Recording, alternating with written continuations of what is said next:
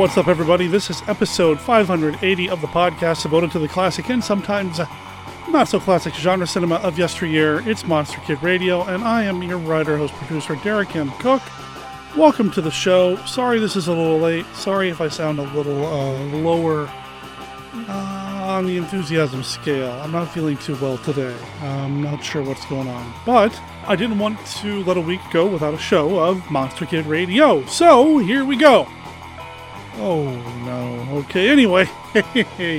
First of all, huge shout out to the band that we're playing this week. It is Satan's Pilgrims. And the reason we're playing Satan's Pilgrims this week is first of all, I'm a fan. I've been a fan of this band even from before I started Monster Kid Radio. I was a fan of what they do uh, and uh, just real happy that they've given us permission to play their music here on the show in the past. Well, check this out. This year, they are being inducted into the Oregon Music Hall of Fame. Yes, they are based out of Oregon. So, congratulations to the band, the Satan's Pilgrims. Go check them out. A couple of different places you can find them online. SatansPilgrims.bandcamp.com is where I'm going to send you to, especially since this is where I first discovered them, is through this website. So go check out their music. This song in particular is called The Dredger. It was released last year in 2021 as a single all over the place, including that Bandcamp page that I just mentioned. So what's coming up this week here on the show? Well, you know, like I said, I'm not feeling so great, uh, so I'm, I'm trying to come up with a way to produce the show and release some content that doesn't take a huge toll on me personally while I get the show out there. So here's what's coming up. Here's what we got. We've got Mark Matthews Beta Capsule review. Love it. And it turns out that Kenny did a famous Monsters of Filmland segment for last week that I just failed to include in the show. So we're going to run that this week as well. Now, this was intended for last week's episode, in which we featured the Q&A with Caroline Munro from Monster Bash, which means that Kenny refers to the Caroline Munro Q&A, and yeah, I just I'm really sorry about that. That's entirely on me. Sorry about that, Kenny and gang. I hope uh, you enjoy the Caroline Munro centric Famous Monsters of Filmland segment. Now, what is coming up this week on the show? I am going to run the Q&A with Beverly Washburn. Now, I, hope people understand that when these recordings are done, they are done in a huge ballroom or conference room at these hotels where the conventions are taking place. And, you know, these rooms are not necessarily designed for acoustics for somebody to come in and record them on an external device the way Mike R did this week or the way some of the other recordings that I've played over the years have been captured. And I do what I can here on my side, but really it's the content. Content is king, and if it wasn't for people like Mike R who did this, we wouldn't even have this. So I want to give a huge shout out to Mike for capturing this Q&A for us here on Monster Kid Radio.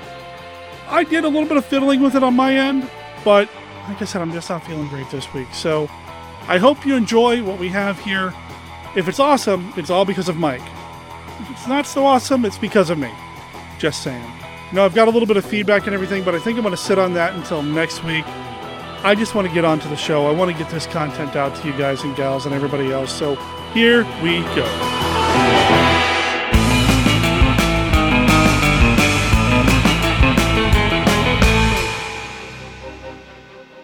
I am Dr. Lee Cushing. Welcome to my Chamber of Horrors. Dr. Cushing's Chamber of Horrors is a monster rally novel in the tradition of the classic Universal and Hammer horror film. It's written by Stephen D. Sullivan, the award winning author of White Zombie, Daikaiju Attack, Manos the Hands of Fate, and one of the creators of the original Chill role playing game. This book recreates the thrills of the classic monster versus monster film. We've got vampires, werewolves, mummies, psychic twins, scheming madmen, and plenty of unexpected chills. Now you can get Dr. Cushing's Chamber of Horrors in print or for Kindle at Amazon.com and other fine retailers. Coming soon in other ebook formats. Find out more at CushingHorrors.com or SDSullivan.com and support Steve's work through Patreon at HeySteve.com. I do hope you've enjoyed your visit. Please come again, and remember, the chamber is always waiting. for its next victim. Hello there, Monster Kid Radioheads. This is Kenny with a look at famous monsters of filmland.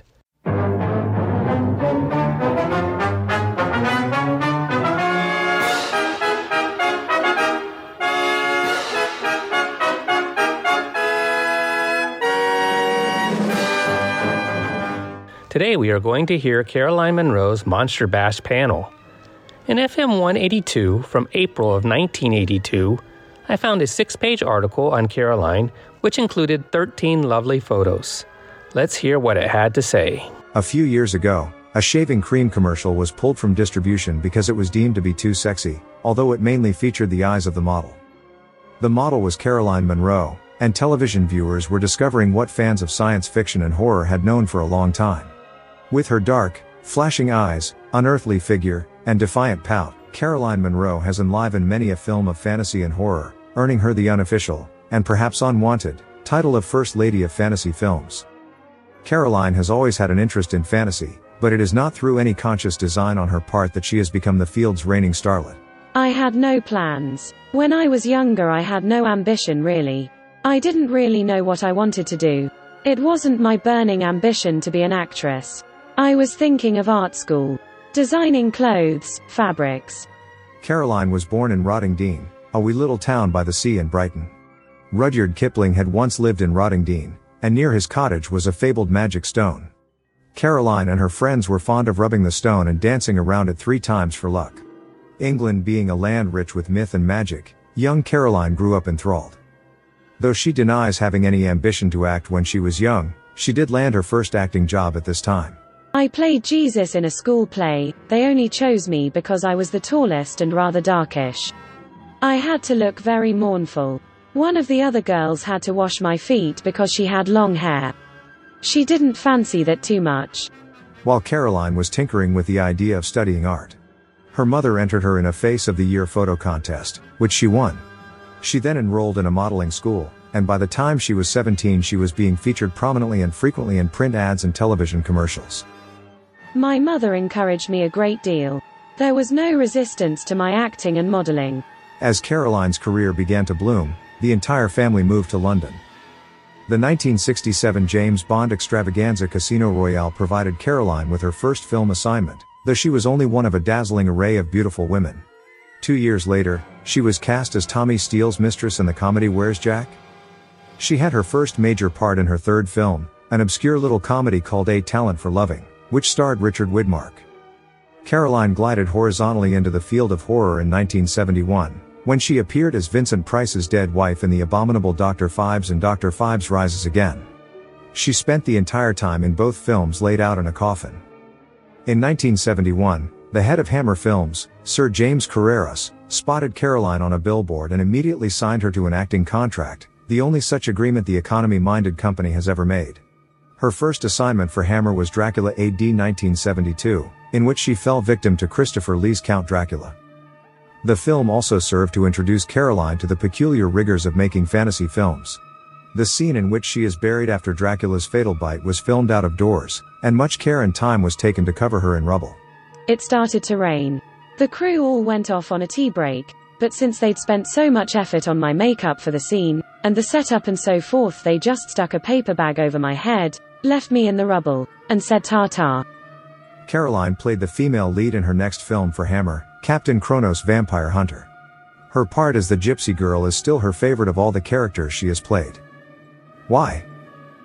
Because the girl I played was the most like myself of all my roles. She was a gypsy, she lived with nature. She was uncomplicated in the sense that she knew exactly who she was. This 1974 film was a financial failure but an artistic success in the opinion of many.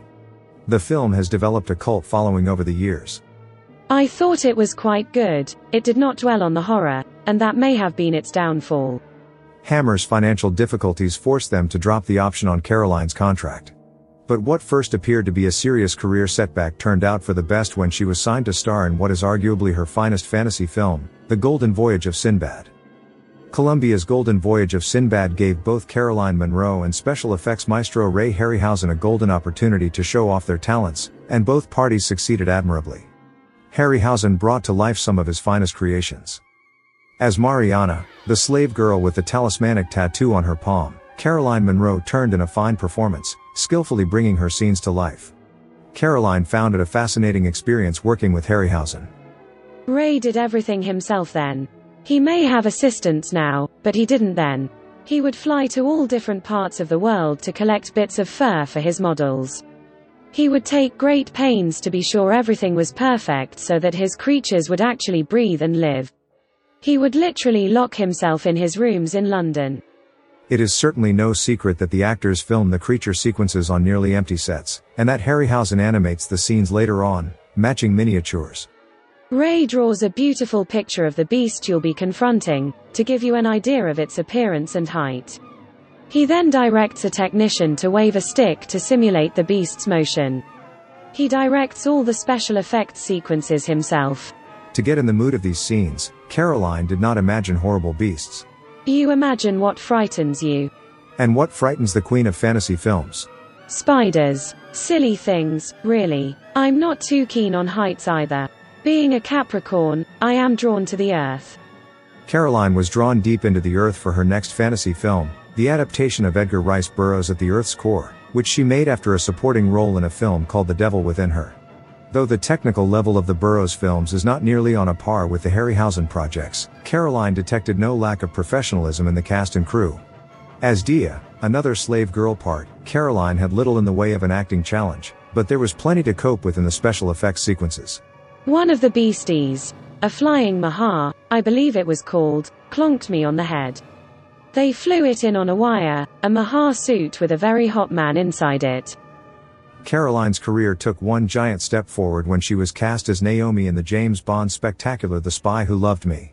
There is a high attrition rate for people who try to kill Bond, and Caroline as Naomi was no exception. When villain Kurt Jurgens ordered helicopter pilot Naomi to kill Roger Moore as Bond, a thrilling aerial battle ensued which culminated in Naomi's fiery death. Caroline enjoyed working for producer Cubby Broccoli on location in Sardinia. First class all the way. But in rewrites of the script, one of her best scenes was deleted, one in which she was supposed to perform a seductive swim dance with a dolphin. Caroline followed the attention-getting Bond film with Starcrash, an easy favorite among many of her fans. In Starcrash, Caroline played the lead, the swashbuckling but determined star voyager Stella Star. Though the film is flawed in many respects, humor and continuous action made for a stirring adventure. Caroline is disappointed that Star Crash was not the film it could have been. Due to budget difficulties, some of the special effects were rushed or eliminated. Daily script rewrites damaged the story. Delays and confusion prolonged the shoot to a full three months. Her own voice was not heard on the soundtrack, she was never asked to dub it. Caroline had many fight sequences in the film, and in the course of the shoot struck terror in the hearts of the stunt persons. One or two persons did get bashed about, I'm sorry to say. I bloodied somebody's nose and set his teeth wobbling a bit. He looked so surprised when it happened. I burst into tears. After Star Crash, Caroline did not work in films for a time. She turned down several parts that called for nudity or excessive violence. She did make a brief appearance on the new Avengers TV show, but it was not until she got a late night phone call while staying in New York that she felt the urge to return to feature films. She accepted the midnight offer, and the very next morning reported on the set of the film that would ultimately be titled, Maniac. Maniac, a brutal film about a man who is compelled to mutilate young women, was a hit in New York, Paris, Germany and elsewhere, but is yet to be seen in many areas because of its extreme violence. The film was banned in Caroline's native England. A toned down R-rated version is making its way across the United States. Maniac is the first ultra-violent film Caroline has been in or seen, and, like many people, is not sure what the relationship is between screen violence and street violence. I can't defend it. I don't condone it. I think it does exercise the violence in some people. When you talk to young people about it, it's interesting. A lot of them have seen many of these pictures, and I ask them what they think, and they say, great.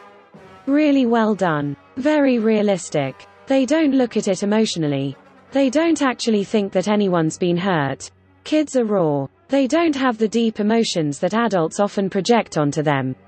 Caroline has worked with some of the legends in the horror film business, and she is quick to observe that many of them, Christopher Lee, Peter Cushing, Vincent Price, are among the gentlest, kindest, most sophisticated and intelligent men she's worked with. Playing villains, one must exploit the other self. The alter ego. The last horror film should be released in the summer or fall of 1982. It was filmed during the Cannes Film Festival. As we were shooting at the festival, it often happened that we shot spontaneously.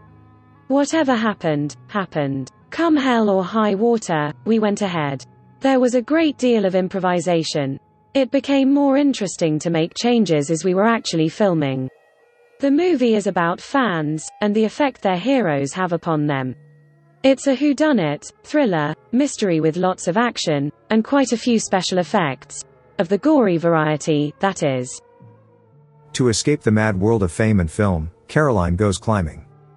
I'm good for those kinds of heights, but man-made heights terrify me. Eventually I'd like to join a climbing club. My ultimate ambition is to climb the Himalayas. And what of her professional future? I have it in my mind to try the stage in the not too distant future. I would like to see if I could do it, brave that challenge. If I have an ambition now, it's to get better at what I do.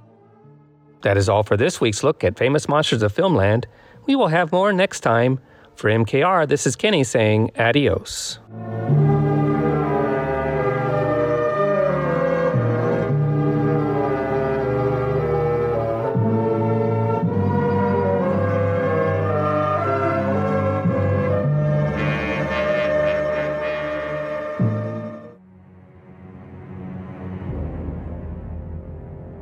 Night has fallen, and the time has come to experience terror at Collinwood, a podcast dedicated to the iconic Gothic television series Dark Shadows. Terror at Collinwood explores the hidden secrets within the sinister walls of the Collins estate. Hosted by two time Rondo Award winning television horror hostess Penny Dreadful, the podcast features interviews and in depth discussions with fans and creators as they examine the cursed characters and supernatural storylines of that creepy classic. Dark shadows, beware the night and the restless dead who wail on Widow's Hill, and prepare yourself for terror at Collinwood, a Dark Shadows podcast. Available at terroratcollinwood.com, Apple Podcasts, Spotify, Stitcher, YouTube, Seance, The I Ching, or wherever you get your scary podcasts.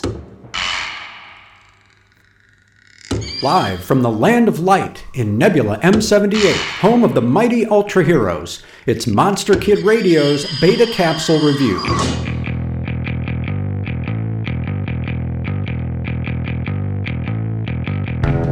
Dark clouds and swirling cold encircle Terrestrial Defense Force headquarters, setting up a showdown at 140 degrees below zero in the 25th episode of Ultra 7. The flash freeze poses a significant challenge to TDF, even causing the Pointer automobile to stall while Dan is on patrol. The confidence of the crew remains high, that is, until a seismic event rocks the foundations of the base. As Dan trudges through the waist high snow on his way back to headquarters, it's discovered that something has demolished the atomic reactor which powers the base. A skeleton crew tries to make repairs, but their efforts are thwarted by a subterranean monster which emits icy breath from its mouth. Meanwhile, Dan, still exposed to the elements, receives a hallucinatory message from the elf like alien Pole, who tell of their plan to initiate a third ice age. Well aware they're addressing Ultra 7, they demonstrate that they know his Achilles heel. The hero of the Land of Light is considerably slowed by cold, hence their Arctic attack on TDF. As if that wasn't bad enough news, Dan realizes that he's lost the Ultra Eye in the snow, expending his remaining energy in a desperate scramble to find the device. At the same time, Alien Pole releases Kaiju Gandar to finish him off. This creates the opportunity for the Ultra Guard to renew repairs on the reactor, but with workers dropping from the intense cold, leadership struggles with the realization that the time may have come for them to evacuate, a move likened to abandoning planet Earth. Showdown at 140 degrees below zero is an impressive example of the series' capabilities intertwining the cinematic scope of a disaster epic, thoughtful human drama, and alien monster conflict. For the first time, viewers learn that Ultra 7 has a weakness around which Alien Pole has developed their strategy, and it limits our hero's effectiveness. This means the Ultra Guard and TDF must rise to the occasion, giving the humans real agency and importance, as opposed to them simply being rescued over and over by their red and silver guardian. And I'm happy to report that for the second episode in a row, Dan unleashes a capsule monster. This time it's Miklas, who acquits himself quite nicely in battle against Gandar, buying Dan and the Ultra Guard the time they need to recharge and regroup. With the exception of a few light-hearted moments during the monster melee, Showdown at 140 degrees has some serious things to say about duty, perseverance, and the value of human life. In other words, it just might give you chills. For Monster Kid Radio's Beta Capsule Review, this is Mark Matsky reporting.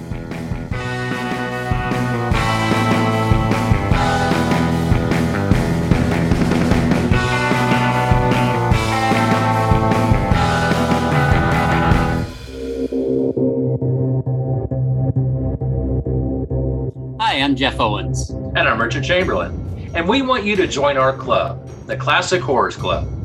Every month, Richard and I host the Classic Horrors Club podcast, where we talk about our favorite subject horror movies. Some of them are classics. We all go a little mad sometimes. And some definitely aren't. What you see is real. What's done is done, and what I've done is right.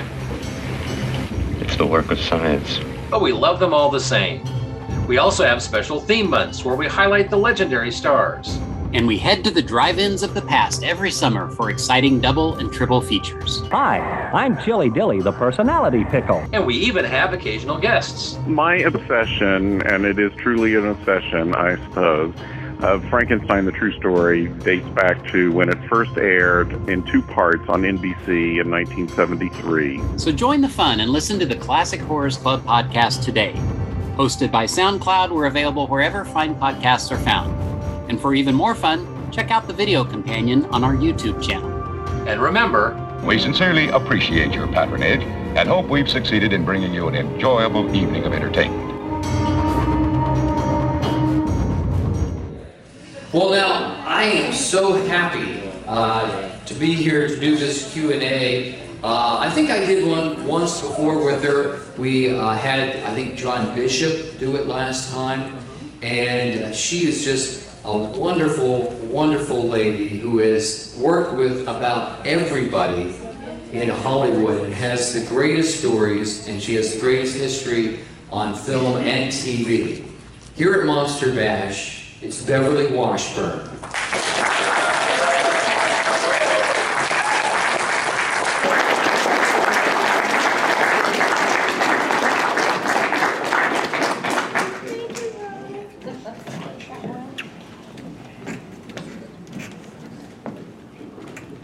Thank you all so much for that nice warm welcome. I'm having the best time, and it's just so nice to see all of you. Thank you for having me back, Ron. It means so much to me. You are Bash family now. We, we love you, Beverly. Uh, you've seen her on the river table. Isn't she the, one of the nicest guests we've ever had? And we've had hundreds of guests now in 25 years, and you're you're up there at the top. Thank you. That means so much to me. And you're all so nice. I see so many familiar faces and some new faces. And thank you for coming to my table and talking to me. And you're all so sweet. And it always just it makes me smile because you're all so sweet and you thank me for being here. And I think has to be the other way around because if it weren't for all of you, we'd have no reason to be here. So I just want to say thank you to all of you. And is this not the best convention? Thank you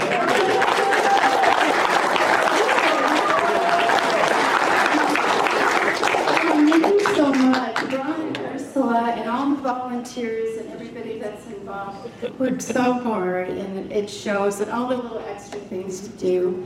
It- It's just so terrific. I would try to make it fun. We all love the movies and we love the stars, and so it's just great. Why don't we? Um, I'll ask just a few questions. Uh, we'll get get some of the more generic ones that everyone needs to always know out of the way first, and we'll dig a little deeper and throw it out to the audience, okay? All right, well, let's start first with what most people in this audience know you for Spider Baby. and, and, you know, I, I, know we've talked about this before, but it seems like there's a lot of new people in the audience tonight. So, uh, what are your memories of working on the movie Spider Baby? Well, it's one of my fondest memories, and I was just, I was overwhelmed yesterday and today how many people came up and, and talked about Spider Baby and how much does they love it. And it means so much to me because um, for most of you probably know that like, it was done like how many years ago? Like 64 or so, right? It was that. But I'm only 50. How does yeah, it, it was uh, done a long time ago, and I always joke that the budget was like $11. so um, when we did it, we didn't have any idea, like all these years later, it would be so popular. The sad thing is that um, Lon Chaney, who was so wonderful in that movie, I can't imagine anybody else doing that role, and he was so terrific to work with. Well, he loved doing Bruno, and what's sad is that he didn't live long enough to see how it, you know, how it is now, how people embrace it, and how it's a love. Turned into a cult classic now. I know. I'm just so proud to have been a part of it. And we had no idea because it just sat there for years. And then Quentin Tarantino uh, is a, a, good friend of Jack Hill's, who produced and, uh, not produced, but directed and wrote it. And Quentin Tarantino saw the movie and loved it. And so he was really instrumental in getting it re-released because after we did it, it went into some kind of a litigation. I, I wasn't privy to what happened exactly, but the two people that put the money up for it, I think it was like $60,000 or something like that, which wasn't much. Well, they were not really in the show business. They were two attorneys, but they wanted to be a part of it. So they put up the money and then something happened. I don't really know what it was, but it went into litigation and it was never released. So it sat there for years. And then just, you know, all of a sudden it appeared and it's just sad that Lon Chaney didn't get to see it. And um, Jill Banner, who, um, she was the sister in it, she was Virginia. No, she was Elizabeth. Was I? um, I was Elizabeth, she was Virginia. And um, sadly, she probably most of you know, she was killed in an automobile accident, and so she didn't get to see. And very shortly after the film, I mean, relatively, right? It wasn't like, you know, she didn't get to see the, the cult following that. She didn't, and that was the first film, and she was wonderful in it, and I think she would have gone on to do a lot, lot more things because people just loved her in that movie. And it was very sad that she didn't get to see. Well, you know, there's a lot of Lon Chaney fans here at Monster Bash, and uh, can you relate any little tidbit of uh, behind the scenes of Lon Chaney? I know there's something about nicknames, right? I don't know where they came from, but Lon Chaney nicknamed Jill and me, and he he called her Cracker Ass and he called me Bubble Butt. I don't know why, but it stuck, and it was just fun. He was so dear. Now you're known for being able to, to, to cry on you know, demand for. A lot, of, a lot of people hired you, I think, because of your ability, right, to, just cry. And did Lon Chaney actually crying Yes, those were real tears that he cried in the scene. For those of you who have seen it, um, when he knows what he's going to do next, and he tears up. Well, they have tricks in the movie business where if somebody can't cry, the makeup person, I don't know, they put something that they spray into your eyes. For me, luckily, I never had to do that because I cry at supermarket openings. so I never had that, but they would do that, and then if they wanted tears coming down, they'd take something, it was like glycerin or something, with a little um, eyedropper type thing, and they would put it in the corners of your eyes, and the tears would come down. So they weren't sure that, you know, he would be able to bring on the tears. So the makeup man was standing nearby, ready if he needed to. But he was so into that role, and he loved doing it so much that he cried. So in that scene, when you see him cry, those are real tears. Now, uh, before we turn over to the audience, the other big thing that more than just us, the general public know you for is Old Yeller. Uh, memories from that film, from Disney.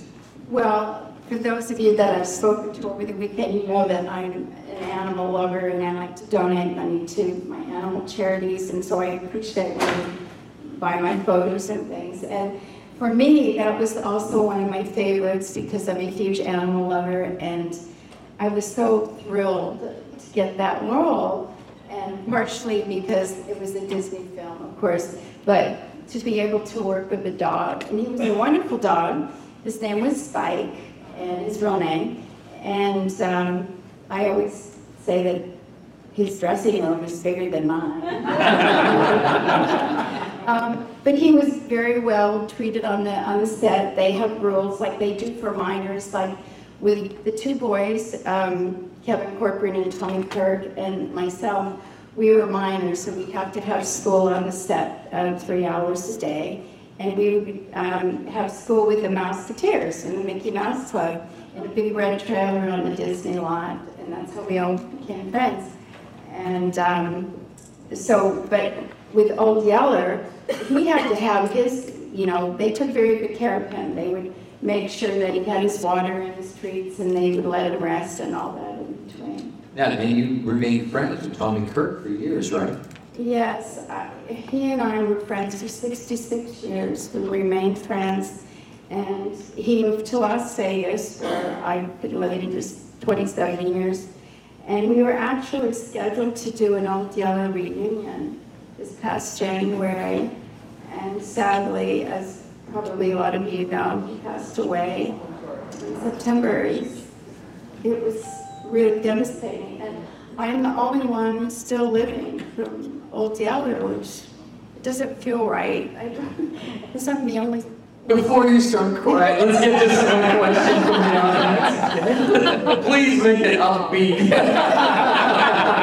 okay, with the cane right over here. Okay, so Old Yeller was a Disney movie. Spider Baby was not. That's Captain Obvious right there. There. I'm just wondering, was your experience? I know they're totally different genres, but was your experience working with Disney like have any unique differences than like working with another studio? Unique differences of Disney compared to maybe smaller Well, budget.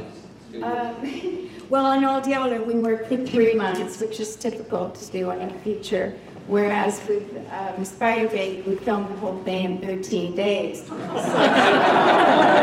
So, one hour and 10 minutes. and um, when you work on a film, like I, I was fortunate to work in some other films, like The Greatest Show on Earth and The Juggler and Here Comes the Groom and um, Shane. And typically you work for three months, so you kind of become, it sounds cliche, but you typically become like a family because you see each other every day for like three months.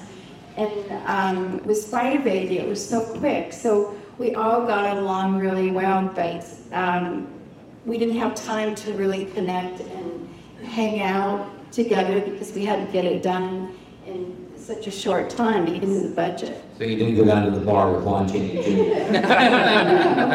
but, but working on the Disney thing was fun because we got to have school with the Mouseketeers.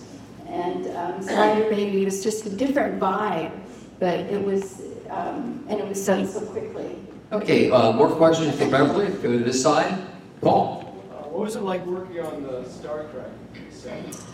Where are we? Uh, Star Trek. Uh, Paul's over here. Star Trek. Uh, what was it like working on the Star Trek? Star Trek was, um, that was really fun too. It was, the, when I did it, um, it was the second season, so it wasn't really all that popular yet. It wasn't, in fact, it, it was only on a couple of seasons, and it was the fans that brought it back. And so when I went on the audition, um, the first thing they asked me is if I was claustrophobic. Well, I didn't know what the role was about, I thought to myself, that's kind of an odd question to ask me. I, I'd never been asked that before when I read for a while. Well, the reason is because in the, the episode I did, for those of you who didn't see it, it's the deadly years, and it's the episode where we all get old and um, I die. And I wasn't even wearing a red shirt. Thanks, and so I died of old age. So what they had to do was they had to um, make a plaster cast of my face, and I had to breathe through a straw for until it dried. And then out, after the plaster cast dried, then they made a rubber mask, and then they had to put that on my face, and then the gray wig. So it took four and a half hours to do my makeup, which is about the same amount of time it takes me now.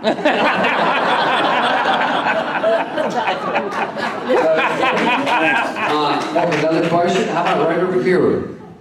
Yep. Uh, when, when making the Disney film, were, did you meet Walt Disney? Was he involved? Yes, I actually had to read for him, and uh, I, it was a thrill and an honor to meet him. So when I went on the audition, they give you what's called the side. They don't give you the whole script. They give you like the scene that they want you to read for. So it's just a couple of pages. So you read typically for the director and the writer and the cast casting person. And Walt Disney was in the room. So I was a little nervous about doing it. And I just was so hoping to get the role because to be in a Disney movie for one thing and also to be working with the dog. I was, in fact, this little dog over here reminds me of the old Yeller Disney. And um, so it, it was, he was a, a very nice man. He would come on the set daily, but he never intruded. He would, you know, he was very soft-spoken, and he never told the director how to direct or the lighting people how to light or you know, he just let everybody do their job, and, and then he would just smile and leave and come back each day. Okay, now we could go back to this side of the room. Anyone over here have a question? Okay, over here. Whoa, real quick, blue hat. All right. Uh, how was it to work, recollections of working on uh, the episode Leave It to Beaver? How was it to work with not only Jerry Mathers and Tony Dow, but also Barbara Billingsley and the late great Hugh Hugh Beaumont? Leave It to Beaver. It, it was, I know it sounds redundant, but it was also one of my favorite things because, um, well, Tony Dow, Wally, um, he actually wrote the foreword for my book that I have, and we remained friends all these years. And of course, at the time, like every other girl in America, I had a huge crush on Wally Cleaver. I mean, every little girl did. And so I was working on an episode of Thriller next door, and on the stage for Leave Beaver, it was no entry. Nobody was allowed to go in there. And I darn it, I really wanted to meet Tony Dow. And so Barbara Billingsley was my in because I had done a series with her when I was 11 years old. She, it was a short-lived series called Professional Father, and uh, she was my mother in that. It was before she became Jimmy Cleaver. And so when I went over to, there was a guard standing by the door, and so I, I didn't want him to think I was just some crazy fan, although he was. so, so I just told him that I was working in the stage next door, and that I knew Barbara Billingsley, and I wondered if I could come in and say hello to her. So he let me in, and I met, you know, I got to see Barbara after all the years. She was the sweetest woman. And so she introduced me to Tony Dow, and then as luck would have it, casting director happened to be on the stage that day. And so Barbara introduced us, and he said, can you come to my office tomorrow because we're casting, and I'd like you to read me the role. And that's how I got the part, and it was called the, um, the Blind Date Committee, where Wally gets stuck because he's supposed to find dates for everybody, and nobody wanted to go out with me. And so he gets stuck with me. And then in the end, uh, we're in a, a little scene at the malt shop. And so we became friends ever since. And did uh, the like teen magazines pick up on you and Tony Dow being a thing? Am I remembering right from your biography? Yeah, well, back in the, like, in uh, today's world, we've got People magazine and things like that. But back then, it's a very long time ago, they had Teen Screen and Tiger Beat and Photoplay and all that. What they would do is they would set up phony dates. It would look like you're on a date, and then they would have a photographer and another person that would write something. And what they would do, they weren't real dates, but they would um, they would take a picture like um, I was with Tony Dow one time, and then Bobby Rydell and Paul Petersen from the Donna Reed show. You got around. Bobby Boris, it, it, yeah. And so they would set us up on these dates, and then the- it would come out in the magazine, and it would say things like, Bobby Rydell was seen holding hands with Beverly Washburn at the ice cream parlor, or something like that, or Tony Dow and Beverly Washburn caught kissing uh, at the circus, and stuff like that, and they were just setups. But, um, you know, a girl can dream, you know, so. So I got to get- go out with all those wonderful guys. Okay, another question. I know that- Okay, right in front, Joe. During the- During the time that you uh, worked with Lon Chaney, did you talk about Lou Costello with them, since you wor- both worked with Lou Costello? Not at length, because we were on such a tight time frame. But speaking of Lou Costello, um, I did an episode of Wagon Train, as, as you know, and it was the only dramatic role he ever did. And he, um, it, it was a joy to work with him. In fact, last year when you you were here, I made a point to watch that, and if you haven't seen it, it is an incredible episode. Both Beverly and Lou Costello are just terrific. Thank you, Ron. Thank you. I, I love working with him, and he did a wonderful job. And now this is his only dramatic role, and it was so good, Yeah. wasn't he? Okay, more questions for Beverly. Uh, Bring it in. Yeah. you got it. Utterly. I, I think you can dispel the notion that Jack Benny was cheap. Jack Benny is probably one of the most generous men I've ever worked with. Um, I worked with him the first time when I was about eight years old. You can see it on YouTube. You just type in Jack Benny and the little girl, and they have me planted in the audience, and I come up and ask for his autograph.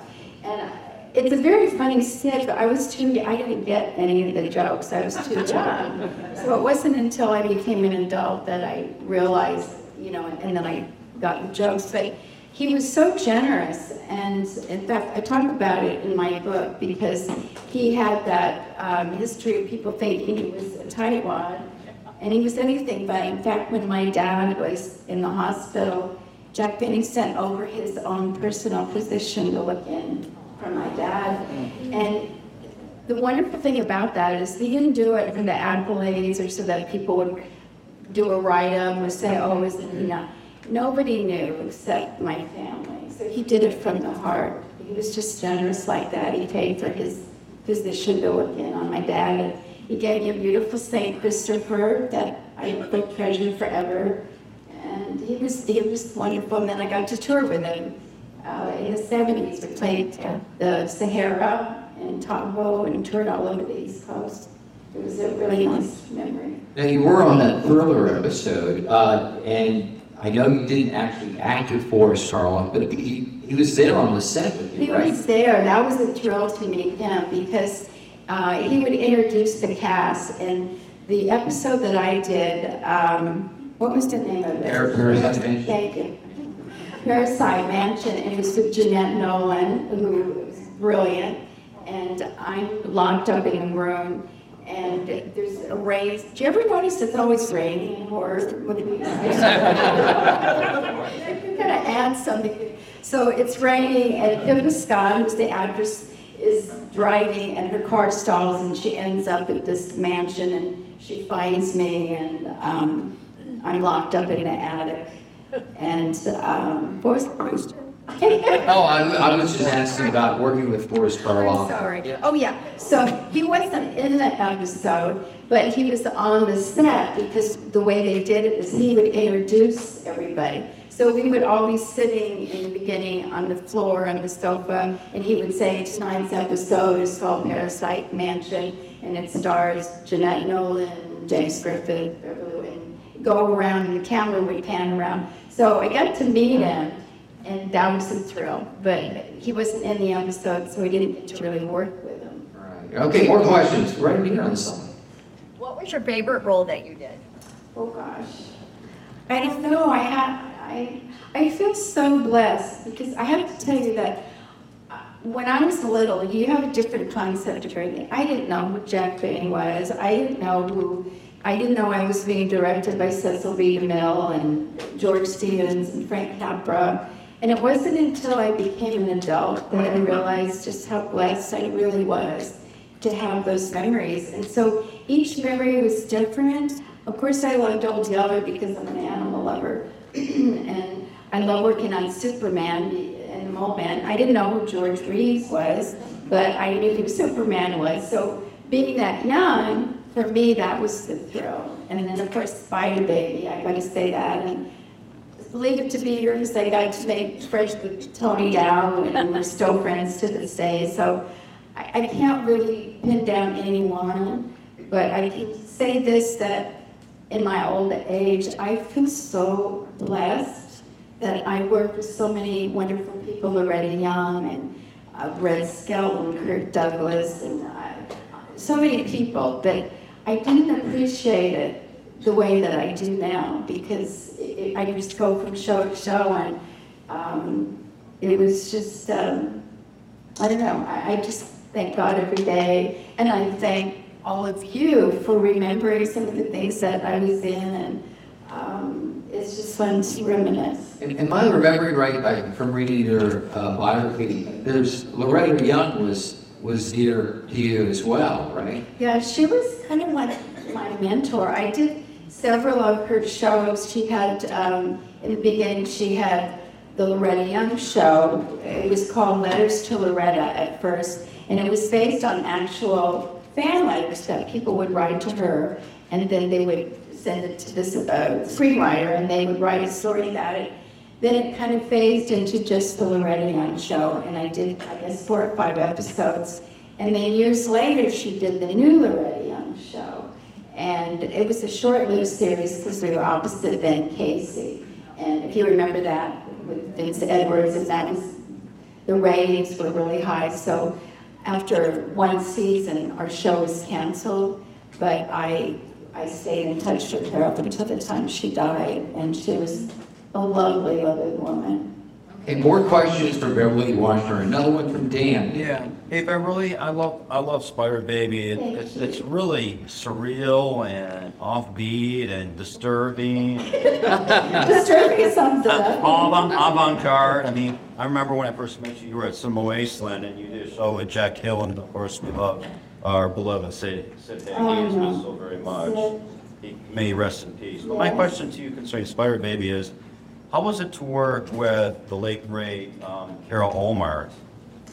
Uh, it was wonderful. She was the, they recently found out that she had passed away. She kind of went, they didn't know if she had retired or they were having a hard time finding her. She really kind of went into obscurity for years. Yeah, and then somebody found out that sadly she did pass away two years ago, but she was as nice as she could be. It was it was just a really fun set. Everybody got along great, and I did another film with Sid Haig. And for those of you who got to meet him, I'm sure you can attest to the fact that he was one of the nicest guys and loved his fans. It might have been wacky or mean on the screen, but uh, yeah, I, I met him at Cinema Wasteland as well. What a, what a nice guy. He was terrific. Yeah, that was a big loss. Okay, more questions for Beverly Washburn? Way, way over there, Robin. I was wondering, uh, with Spider Baby, any memories uh, with working with Mantan Moreland?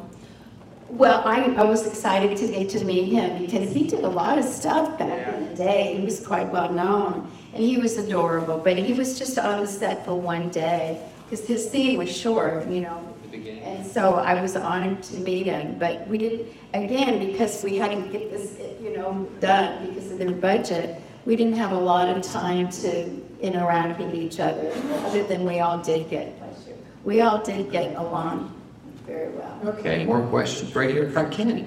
Uh, yeah, I was curious to know how when uh, Spider Baby came out and when your parents or your family saw it, or what was their reaction? Because it's such a strange movie.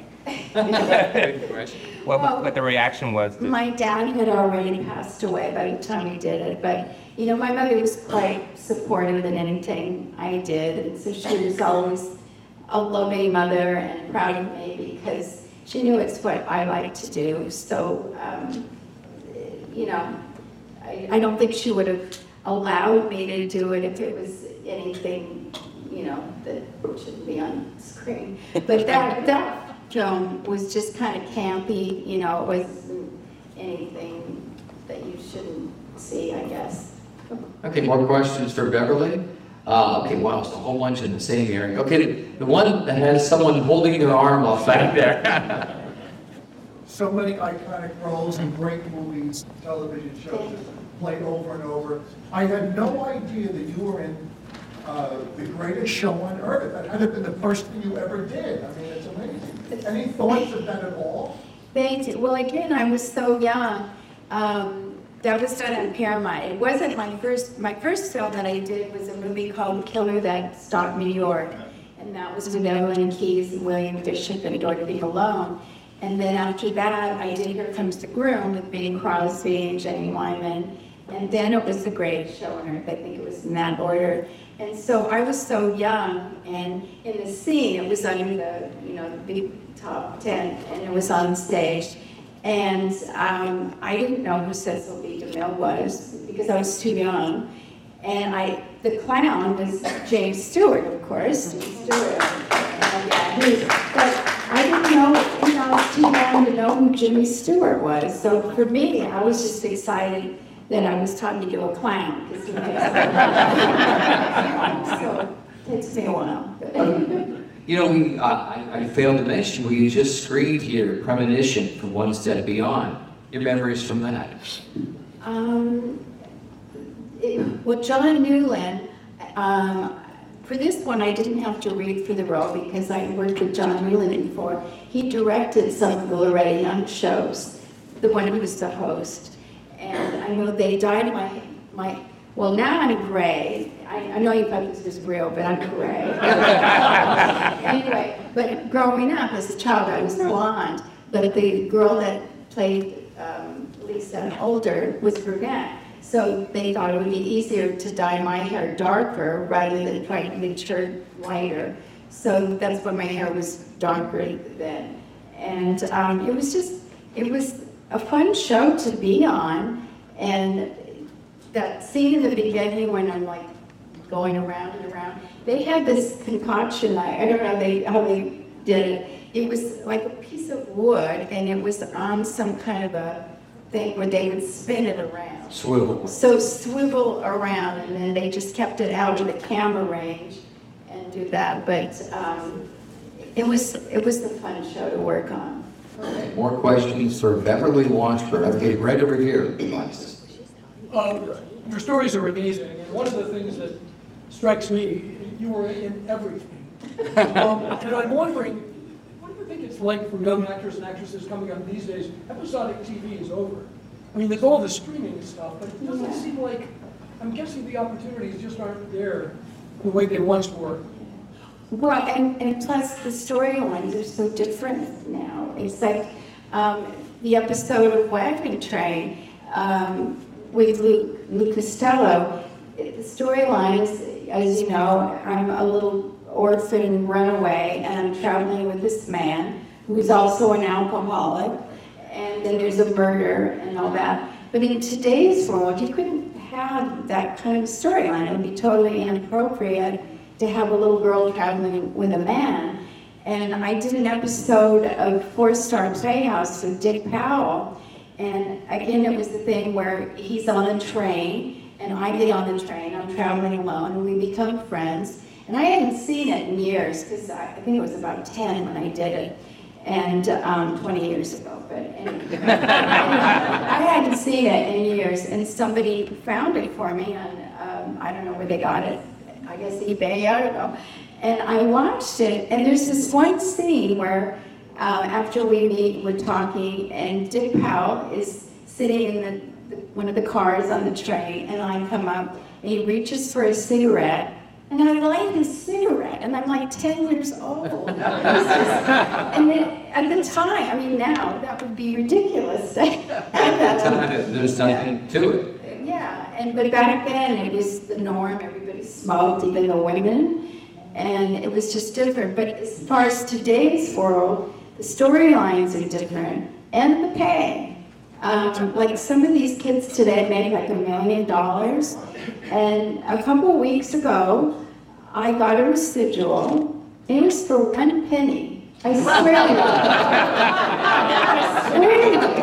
And I thought, do I take this to the bank with a straight face and ask them to deposit it or cash it? So I framed it. Interest. I actually framed it because they, ha- they said with a residual, you get this paperwork and it has the, the uh, name of the episode, the name of the show, the company, then they have it all listed and it'll say gross and net. So the gross was three cents and the net was one penny. I swear to you. I framed it. I had to frame it because it seems so silly to me. It was made out to me zero, one, one penny. And then I get foreign residuals, and last year, I guess it was, they list them, and they were from Sweden, Switzerland, Germany, um, Hong Kong. They were from all over the world.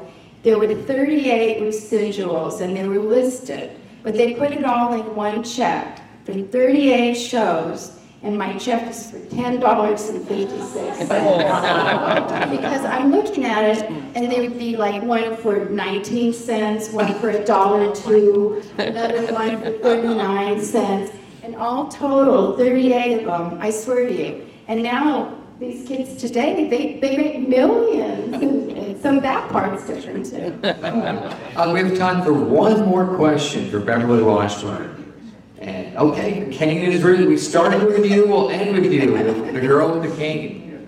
Okay, so, um, Ms. Washburn, um, based on the stories that you've been telling, um, did you like, I'm just wondering, just, just so that I know if this question actually is a logical question to ask, did you do most of your acting as a kid, or? did- Most of it, yes. Uh, I, I kind of went from show to show and was very fortunate, and then it kind of slowed down a little bit, but I still dabble in it. I still do some narration for documentaries, and um, still doing it.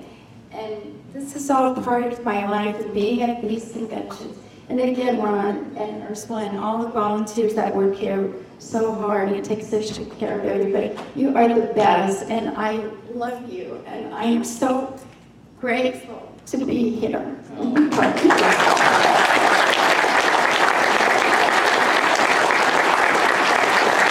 You sold out.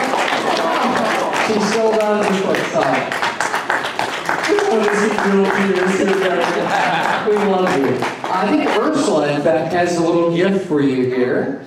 Um, we, we were giving flowers, but they just had to throw them away before going on uh, an air an air flight. And it says it's a, it's a box of homemade candy from one of our vendors, and it's printed right on there, Monster Bash Yes. And uh, Beverly, we love you so much. Beverly, Beverly